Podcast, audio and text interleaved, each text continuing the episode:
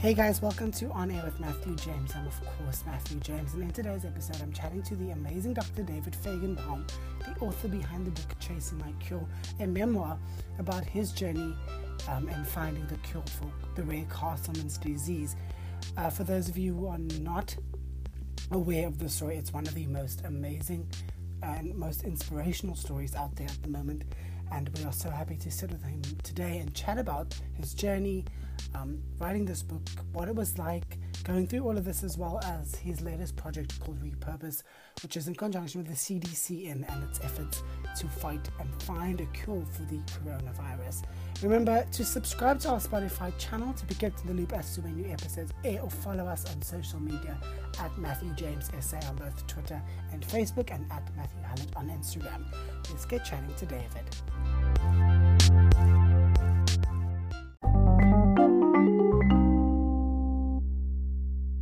Dr. David Fajgenbaum, how are you doing today? Doing well. Thanks so much for asking, and I'm very impressed that you were able to pronounce my last name correctly. It's it's it's rare that anyone gets that right. no, when I when I when I first sort of saw um, all your social media content, I, I'll be honest, I couldn't. But then I started doing the research and listening to the videos, and then I sort of picked up on on how nice. to pronounce the name properly. So it's good research that's allowed me to do this. Um, so before we even start, can you briefly explain for the listeners who don't know what exactly is your story that's taking on social media by storm at the moment? Sure. So I was a healthy third year medical student training to become an oncologist in memory of my mom when out of hmm. nowhere I just became deathly ill. Yeah. My liver, kidneys, bone marrow, heart, and lungs just shut down. And yeah. I, I nearly died for the first time, mm. and um, then I decided that I would dedicate my life to trying to find a, a treatment or, or a mm. cure when I just kept relapsing over and over again. Mm. And, and that's sort of when, when you figured out that you have, when the doctors figured out that you have Castleman's disease. What exactly is Castleman's disease? It's an immune system disorder where the immune system gets hyperactivated and then begins to attack and shut down the body's vital organs. So it's um, an issue where the immune system is too strong and as a result causes problems. Okay. So when did you sort of notice? So let's take it back to the beginning. What did you sort of notice was off about you that that sent you that made you go into the doctor's office to sort of figure out there's something wrong with me? When what did what started that? I was a third year medical student, and I, yeah. I, was noticing I was getting more and more tired than usual. And in yeah. um, in medical school, you're usually pretty tired because you're working yeah. pretty long hours. but it was a unusual tired. It was more mm. tired than I'd ever felt in my life. Mm. In fact, I was so tired that I would go see a patient, um, take mm. care of a patient in their room, and then I would go look for an empty room to go mm. take a six minute nap on an open bed in the mm. hospital. And then I would set my alarm. I'd wake up mm. six minutes later and I would go see another patient and then I'd go find mm. another empty room. And I just kept doing that because I was so exhausted that I yeah. needed – just even to be able to function, I needed to like sleep uh, for even if it was just a few minutes at a time. And um, and it started out as fatigue, and then it turned into really bad abdominal pain. And um, pretty soon, I, um, I I eventually went to the emergency department, and they ran blood work and told me that my organs were shutting down. So, uh, but at that point, they didn't know it was Castleman's disease. What was it like knowing that there's something wrong with you? Doctors can see that there's something wrong with you, but no one can tell you what it is or help you. It was terrifying. And I think being a medical student maybe made it even more scary in some ways because yeah. I knew just how sick I was when I looked at my blood work and I saw the levels of various things in my blood. I, I knew that in some cases those were levels that I'd never even seen um, that high before. Yeah. So it, um, it, it, was terrifying to not having any answers. So, so, what sort of made you say, okay, so now no one can help me. I'm going to help myself. I'm going to go and find out what it is and, and I'm cured. What what sort of kick started that in you? You know, it was um it actually took a while to get there. At the very yeah. beginning, I was very trusting of um, the medical system. I just believed and hoped that someone somewhere would figure out a solution for me. And yeah. it wasn't actually until the fourth time that I almost died and the and at that stage i failed to respond mm. to the only drug that was undergoing clinical trials for my disease and i literally was completely out of options it wasn't like i was you know i had options and there were other solutions and i decided. I, I, wanted to, to, disregard them there literally were no options left and that's when i decided that i needed to de- dedicate my life to um, if i wanted to have a life um, and i wanted to have yeah. a future i would need to dedicate it to, to trying to find a treatment now you're saying like you almost died five times. At a point, your family even called in a priest. What did that sort of feel like for you on the other side? Five times. Yeah, it was it was it was frightening and it was um, devastating to say goodbye to the people that you love. Um, it's uh, a memory that I, in many ways, I wish I could I could remove. I wish that some of yeah. These you know really tough times and, and actually when i was writing chasing my cure the book mm. that, that we had spoken about mm. it actually brought back a lot of really tough memories and so it was actually pretty hard to, to, to bring them back up but mm. i'm happy that i did because I, I do feel like so much came from it that mm. um, i'm hoping can be inspirational and helpful to others but it, no to answer your question it was really really tough to um, to say goodbye to the people that you love and to think to, to realize that you're not going to be around any longer. Yeah. um, and so when i did begin to improve the first time and with each of the five times i've improved i've just been so thankful to be alive. Did this happening you know going through this near death experience five times did this really affect your relationship with your family in any way?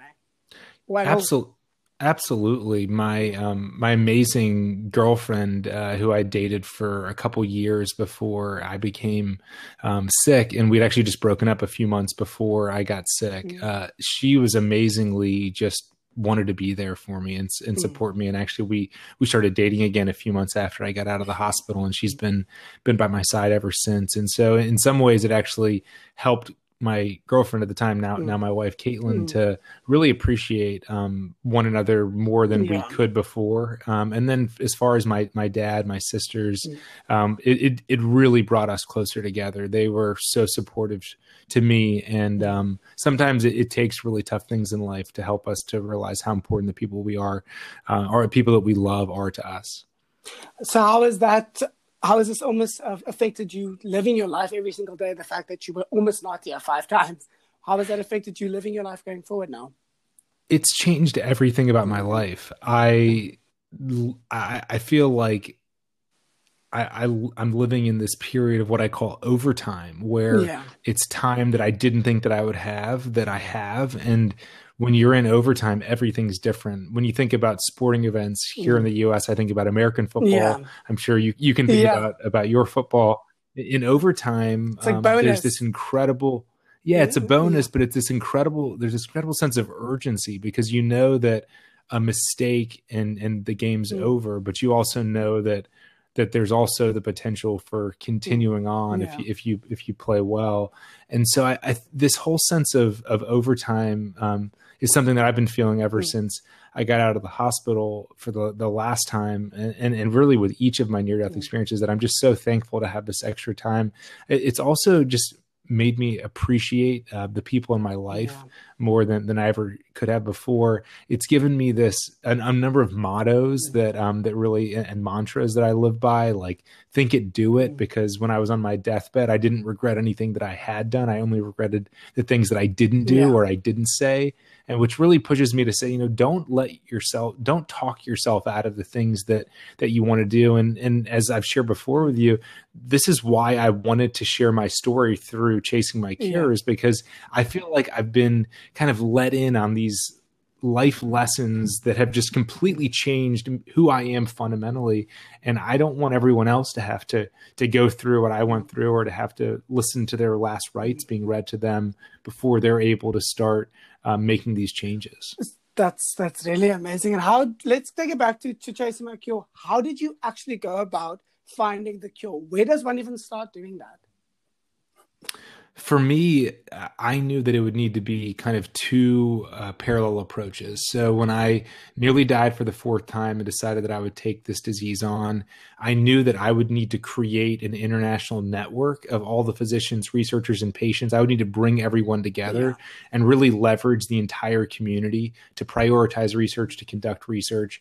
And in parallel, I would also need to begin conducting research myself. Mm-hmm. I knew that it was very unlikely that I would be able to make progress on my mm-hmm. own, but I knew that if I could build a team, that it would become much more likely. And actually, we were able to make some really exciting progress from the network perspective, the Castleman Disease Collaborative Network. And then I relapsed again for the for the fifth time and I nearly died again. And when I got out of the hospital, I just stopped everything else and spent the next it was several weeks where all I did all day every day was go back to all of the old samples that I've been collecting on myself. I've been storing blood samples, lymph node samples, uh, leading up to that relapse, mm-hmm. and um, started performing experiments on them with the hope that I could find a drug that maybe could save my life. And I had a, an important date in the future. Uh, Caitlin and I were engaged yeah. to get married on May 24th, mm. 2014. And so there was a real urgency. It was, mm. if I don't find a drug, I'm not going to make it to my wedding day. Mm. And if I do, then, then maybe I can. And so I just worked around the clock and I eventually found a pattern in the data that made me think that this one drug might be able to work. Of course, there was no guarantee yeah. and I I had very little confidence that it would necessarily work, but I had no other options. So we um, dove headfirst after this, after using this drug. Before I go to my next question, the drug that you're talking about was actually was an actual drug that was originally put out for something else, for a different disease, right? It was a, it's a basically a repurposed drug.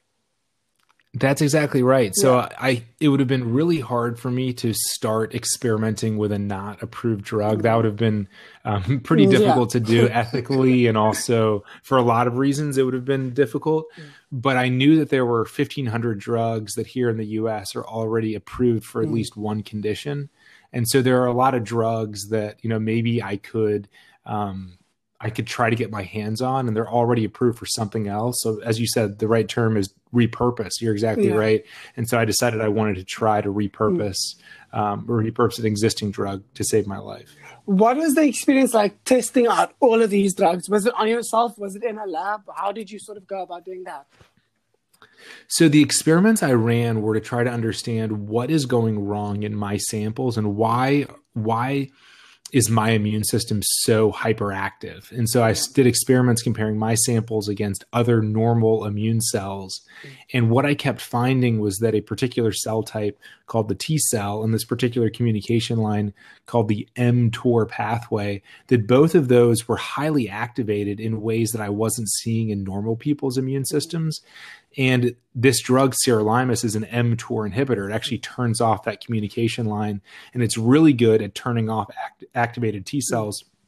So I knew this one drug could hit both of the things that seemed to be going wrong. And actually, there were a few other things that I knew this drug could also inhibit um, that I also noticed were going wrong in my samples. And so it was actually based on that that made me say, okay, I want to try this drug. Um, and and even though it's the drug that is saving my life and you know why I'm here today, mm. it actually was not the first drug I yeah. tried in myself. About two months before that, I started trying a different drug called cyclosporin that has a similar mechanism of action that I thought could also work, and it unfortunately did not work for me. Um, and then, and I was I was so disappointed because it was the first time I had really um, you know, try to take control over my yeah. care. I was just a medical student, so I couldn't prescribe it to myself, but I could be a part of of suggesting it. Mm-hmm. And then I, I, I encouraged another drug that also maybe had some effect, but I still got really sick on it. So this was kind of my third, and I, you could almost say my my last mm-hmm. ditch effort. So each time, so I, I can kind of imagine this happening, but each time you tested out these drugs and you got back a result that was not favorable, what was that experience like for you? It was just so heartbreaking. Um, for me, I, I, wasn't just trying to find a drug to live forever, like you know we all want. I mean, I, I had such a clear goal in front of me, which was yeah. to make it to our wedding day, and and I just wanted it so badly that it um, it was just devastating when these drugs didn't work and I kept getting more and more sick. And I was certain, just like the doctors were, that I was going to die. And it was the fifth time that they were certain of it. And, mm. you know, maybe you get lucky a couple times, but Castleman disease, every time you get sick with Castleman's, it's kind of like playing Russian roulette. There's mm. probably a 20 to 25% chance that you'll die. And so no one wants to play five, you know, five mm. rounds of Russian roulette. No yeah. one wants to play any rounds of Russian yeah. roulette, but you definitely don't want to play five yeah. rounds. And, um, and so I've just been getting very lucky to, to survive each one of these, and and and I knew that my luck would run out. And I know that my luck will run out at some point, and that's why it was so important that I find something that could sa- that could save me. Was there at any point in this entire process that you were like, you know what, I've tried so many things, I can't do this anymore. You're sort of giving up. Did you ever have that feeling? I did. I did. I had I had the feeling of wanting to give up really early on in my in my experience. I had been in the hospital for almost two months at that time and I was in the intensive care unit. I was so sick and it's hard even to describe the amount of pain I was in because my liver and kidneys weren't working. I was gaining fluid all over my body and the fluid was um, filling around my vital organs and causing them to stretch in ways that they're not supposed to. And it, it basically felt like I was getting simultaneously stabbed all throughout my body oh my for like literally weeks mm. in a row without any sort of relief. And um, every breath was like the, the, most painful feeling of my life. And uh, and I did want to give up. And I think that I would have given up if I didn't have my sisters and my dad next to me. And what I mean by giving up is that it was so difficult to breathe mm. and so difficult to um, to stay alive that I mm. think that if I had just relaxed and and, and just stopped fighting so hard that I, I, would not have made it through that very first one. Mm. But my sisters and my dad wouldn't let me stop fighting. They just were there by my side and they just kept pushing, pushing, pushing and encouraging me. And I think that if I had known that this was going to be months, it ended up being almost six months I was hospitalized to begin.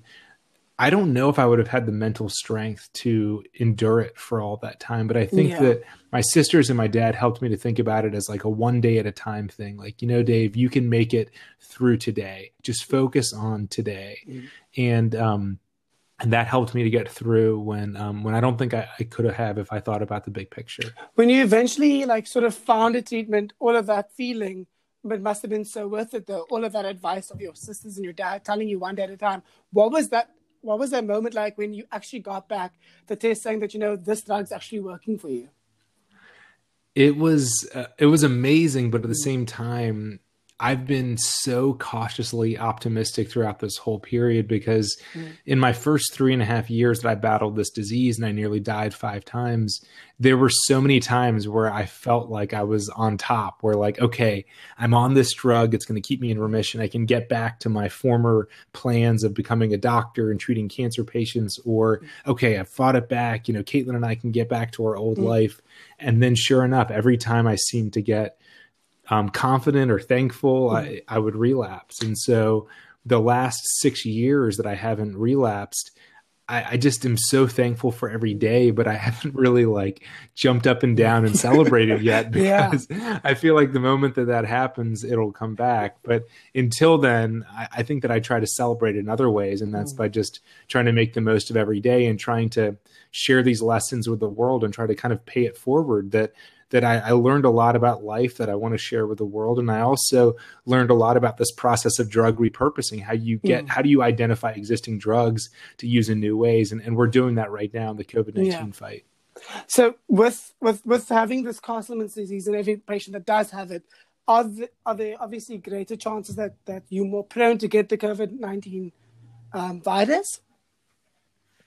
So having had Castleman disease mm.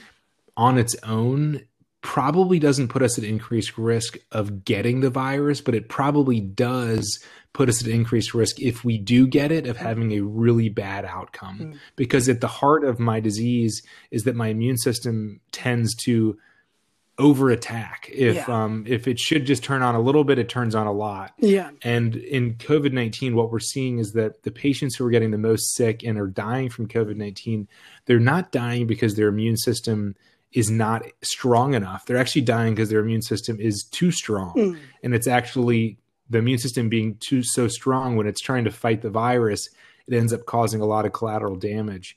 And so I do suspect that for me and for other patients with my disease, we probably will have a more severe form of COVID nineteen than, than the average person. So for those people who don't actually follow you on social media, you've you found the cure for Castleman's disease, but now you're working on finding or at least repurposing a drug to assist or treat COVID nineteen. What is this experience like for you now? What is this? That's like? right. Mm. So there's so much overlap between Castleman's and COVID 19 and in the way that the immune system gets hyperactive, in the way these proteins produced by the immune system called cytokines cause lots of damage.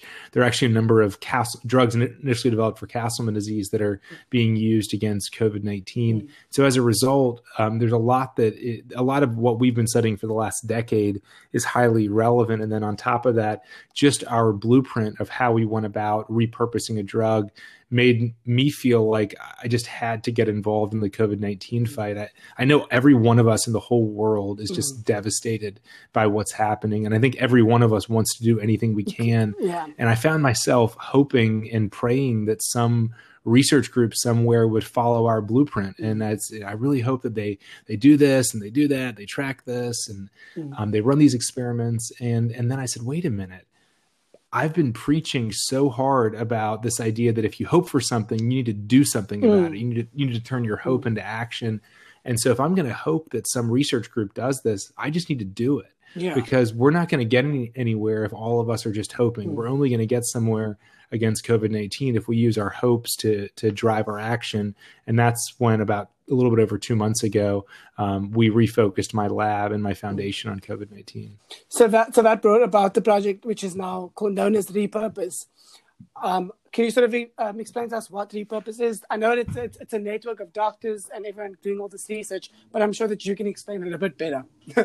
sure, we, we've um, we've actually even um, repurposed the name. We've changed it to it's called Corona now. Oh, okay. uh, so Corona, Corona, and it's um, it's a study where, uh, and that stands for COVID 19 uh, Registry of Off Label and New Agents. So at the, at the very heart of it, it's our effort to collect data on every drug that has been tried to treat a COVID 19 patient anywhere in the world. Mm-hmm. And by definition, every one of those drugs is repurposed because every drug that's been given to a COVID 19 patient so far was initially developed for something else. Because, yeah. of course, COVID 19 has only been around for five months, mm. so there hasn't been time to develop new drugs. Mm-hmm. Everything mm-hmm. that we're studying is a repurposed drug. Yeah. So the first step is to track all of the things that have been given, and the next step is to say we're going to study and dissect and investigate exactly how this disease happens, how it works, what it does, so we can start to propose other drugs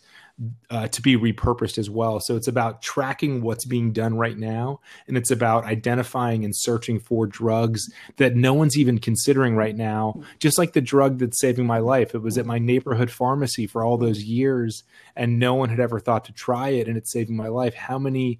How many drugs might be sitting out there um, that no one's thinking about for COVID 19. So we want to track what is being used and we want to try to identify new drugs that can be used against it. So, so this project's in conjunction with the CDCN. So in South Africa, we obviously don't have the CDCN. What is the CDCN and what do they do?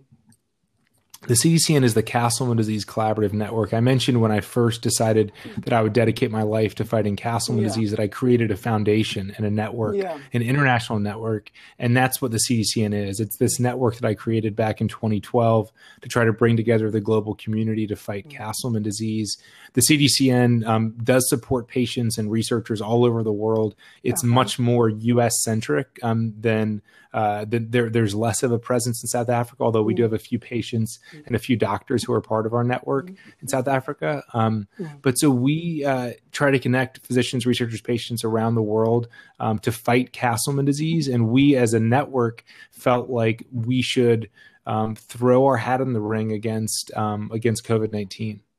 So now that you've got you've got the, the foundation, you're doing this, you're doing Project Repurpose, but you've also written the book Chasing My Cure, this memoir. What made you decide to to write this book and share your story with everybody? Back in 2017, I think, it, yeah, 2017, um, I crossed three years that I'd been in remission on this drug, and like I said, I've never celebrated um, yeah. that it's working because uh, for the reasons I mentioned earlier. But when three years passed, I almost died five times in the first three years after diagnosis. So the three year mark was actually quite significant for me yeah. to say, okay, three years have passed and I haven't had a single relapse. Mm. And and I really started reflecting on what I had gone through and all the lessons, the, things that really had changed my life. I was a different person in 2017 than I was when I first got sick, and mm. and I and I started thinking, wait a minute, I've been kind of clued in on these lessons about life that have fundamentally changed who I am. I live day to day differently than I did before. Mm.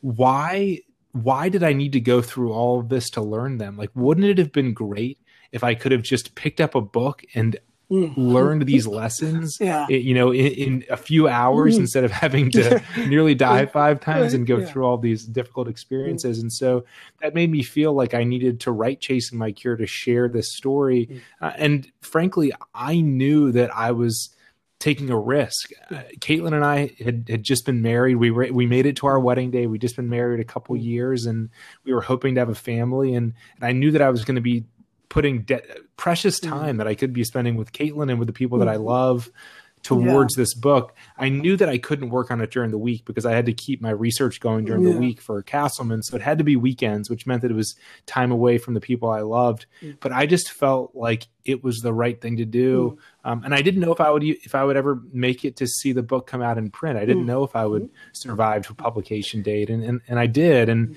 and so now that it's out and it's it's around the world, I'm I'm trying to do everything I can to to get the book out to people. Yeah. So this, if if you read the summary for this book, like it's honestly it's like a plot in some romance novel. I mean, you're sick, you find the cure, you just in time to get married to your college sweetheart. Like it's obviously it's it's not it's not a plot. It's it's your life story. What do you hope people get from reading this book?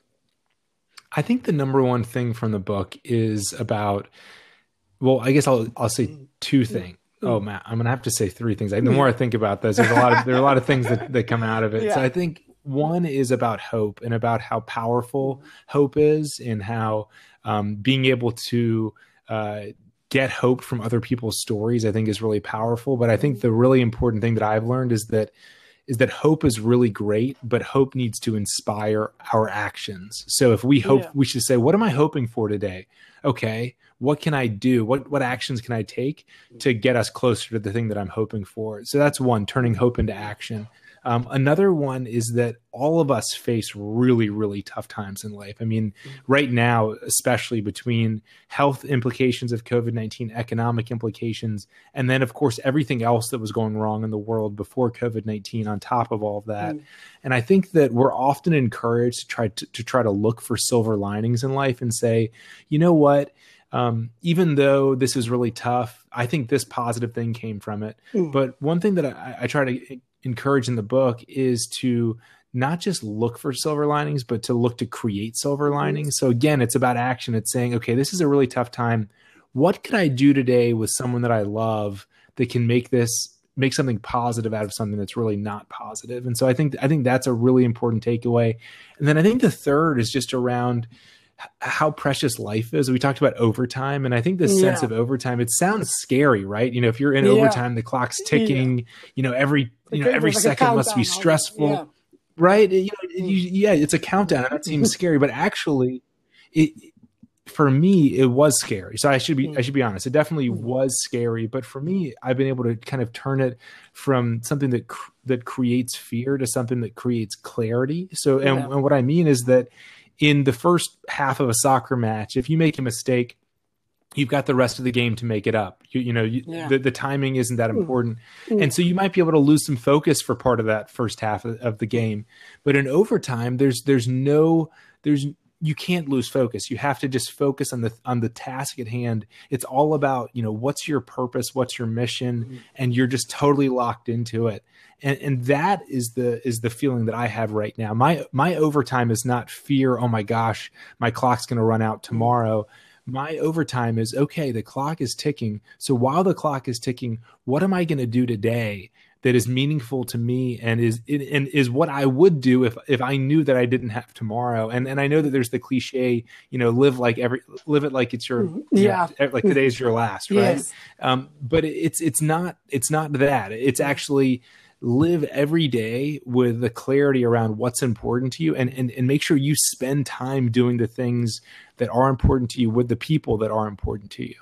So that that's the that's actually such amazing advice.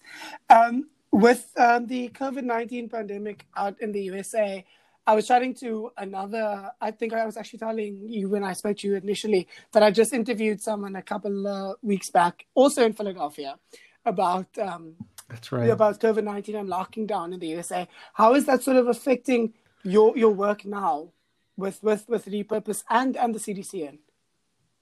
Good question. Mm-hmm. So you're right. Things are really locked down here mm-hmm. in the States. Um, thankfully my university so they, there is a full lockdown but mm-hmm. essential covid-19 research is allowed and so we have a 13 member lab and 12 of the 13 of us are all working virtually so we're mm-hmm. doing as whatever data analyses we can virtually and then one of our team members is actually physically going into the lab every mm-hmm. but the rest of us are all working mm-hmm. virtually and doing everything we can doing data analyses, um, looking through to try to find patterns for new drugs that could be used. All of that we're doing virtually. And what's what do you think is sort of next for you? Because I mean, now you've written this book, you have the CDC, and what's coming next for you? I think next is this concept of getting from chasing my cure to chasing our cures. Yeah. So my life has been so focused on finding a drug that could save my life mm-hmm. and patients with my disease. There unfortunately are thousands of patients diagnosed each year in the US and, and all around the world with Castleman disease. Many of them are benefiting from the research that we've done, and, and it has been incredible um, to to be able to have a drug that's saving my life. It's been even more incredible to have a drug that's saving other patients' lives. Um, but the next step for me, um, in in my opinion, is trying to apply um, these same principles to other diseases and to really continue on something that I, I promised my mom I would do before she passed. I told her I would dedicate my life to hunting diseases. My mom had cancer and uh-huh. cancer killed her while I was in college. and I just, I pledged to her that I would um, spend my life going chasing after diseases and trying to cure them. And so, um, one of them, uh, Castleman disease, has been um, you know somewhat controlled with our research. We've still got work to do, but um, I'm eager to uh, take on more diseases and, and, try to make more of an impact, and, and hopefully share these lessons that I talked about that are in chasing my cure with the world. And and this and the book chasing my cure for for our sorry actually right now currently uh, in South Africa it's and that means that everyone is coming out of their house to sort of clap and cheer for the essential workers. Um, oh, that's wonderful! so I don't know if you can actually hear it. I'm gonna try and see because I can hear it through my earphones, but it's it's quite insane. I could hear I could hear something yeah. a moment ago, and I wasn't sure yeah, what that so, was. So that's what. At the same time, it's also sort of for you, and it's amazing that I'm chatting to you at this exact time. yeah, that is. It's really cool. No, I am getting goosebumps thinking about that. There's people in South Africa mm-hmm. that are that are cheering for the mm-hmm. work that's being done in South Africa, but also yeah. all around the world. Do you guys have anything similar happening overseas? 7 p.m. here is when is when there's a lot of mm. cheering that happens, and um, it's yeah, it's it's been really. We talked earlier about. Mm. I hope that some silver yeah. linings come from this, and I think that as as fractured as the U.S. and the world feels at mm. times mm. with you know political parties and, and mm. that kind of stuff, I'm just really hoping that um, that we can really all come together. And, and, there's no doubt that people have already mm, started to Definitely. do that. And the last thing before you go is the book Chasing My Cure. Is it available for South Africans to purchase? Because I know it's available on Amazon. Yes. So it's available everywhere books are sold in the US and in a number of other countries. It's easy to get on Amazon. Um, it also uh, maybe may be available in bookstores. I know that things are really um, shut mm. down right now. I'm not certain if, if it's available in bookstores in South Africa. Definitely Amazon. And of course, the audio book is available. Um, and also the ebook online is available. I, I ended up uh, recording the audiobook yeah. myself because I really wanted to be able to share my story in my yeah. voice. I, I, I didn't share this earlier, but um my my wife and I went on to have a daughter who's 21 months old right now, Amelia, and um I, I loved the idea of being able to share my story through my voice. And um, if I'm not here to tell the story to her, that she could um, she could listen to it That's in my voice. And so, so of course, anyone can listen to it. Oh, thank you. so wait, is there any way that anyone can help you? Is there any way that they can get involved? How do people go about getting involved with, with this project? Sure. So there are a couple ways that anyone in the world can get involved. Uh, one is to join our mm-hmm. team for the Corona Project. We're looking for people who want to help us to go through the data to track what drugs are being repurposed against COVID 19. It's hard work, but anyone can do it. We'll train you, we'll get you set up, and you can help us out on the Corona Project. And if you don't have the time or or maybe the mm-hmm. interest in in kind of rolling up your sleeves and, and doing the work with mm-hmm. us, you can donate to our team. CDCN.org is uh, is is the website where you can donate. CDCN.org org slash corona is where you can get more information about our project. And so if you want to donate your time or donate your funds to help enable our work, then that is awesome. Um, or a third way you can help is to share the link, is to spread the word about uh, cdcn.org slash corona so that physicians researchers governmental organizations that they're aware of this resource and and we can help as many patients as possible i'll definitely make all of that available on my social media i know it's it's there already for for for the um, Castleman's disease and your stories up there. But I'll make sure and I'll go and add all of that in. But thank you so much for allowing me to share your story with uh, the South African listenership and actually anybody because it's on Spotify. So thank you so much. Oh, thank you so much. And I should say, um, as part of my thank you to mm-hmm. you, um, is uh, two of my my dearest and closest friends and mentors are both South African. Mm. One is Arthur Rubenstein he's been guiding me and mentoring me um, throughout this entire journey. Yeah. He's one of the most brilliant physician scientists I've ever met. And then the other mm. is is my good friend Duncan Mackay, uh, who, who was born and raised in South Africa, and he's now a physician here in the states. So I've had a lot of support from two amazing mm. South Africans, and um, I'm so thankful uh, uh, that you had the opportunity, or you gave me the opportunity to to share with others. Thank you so much.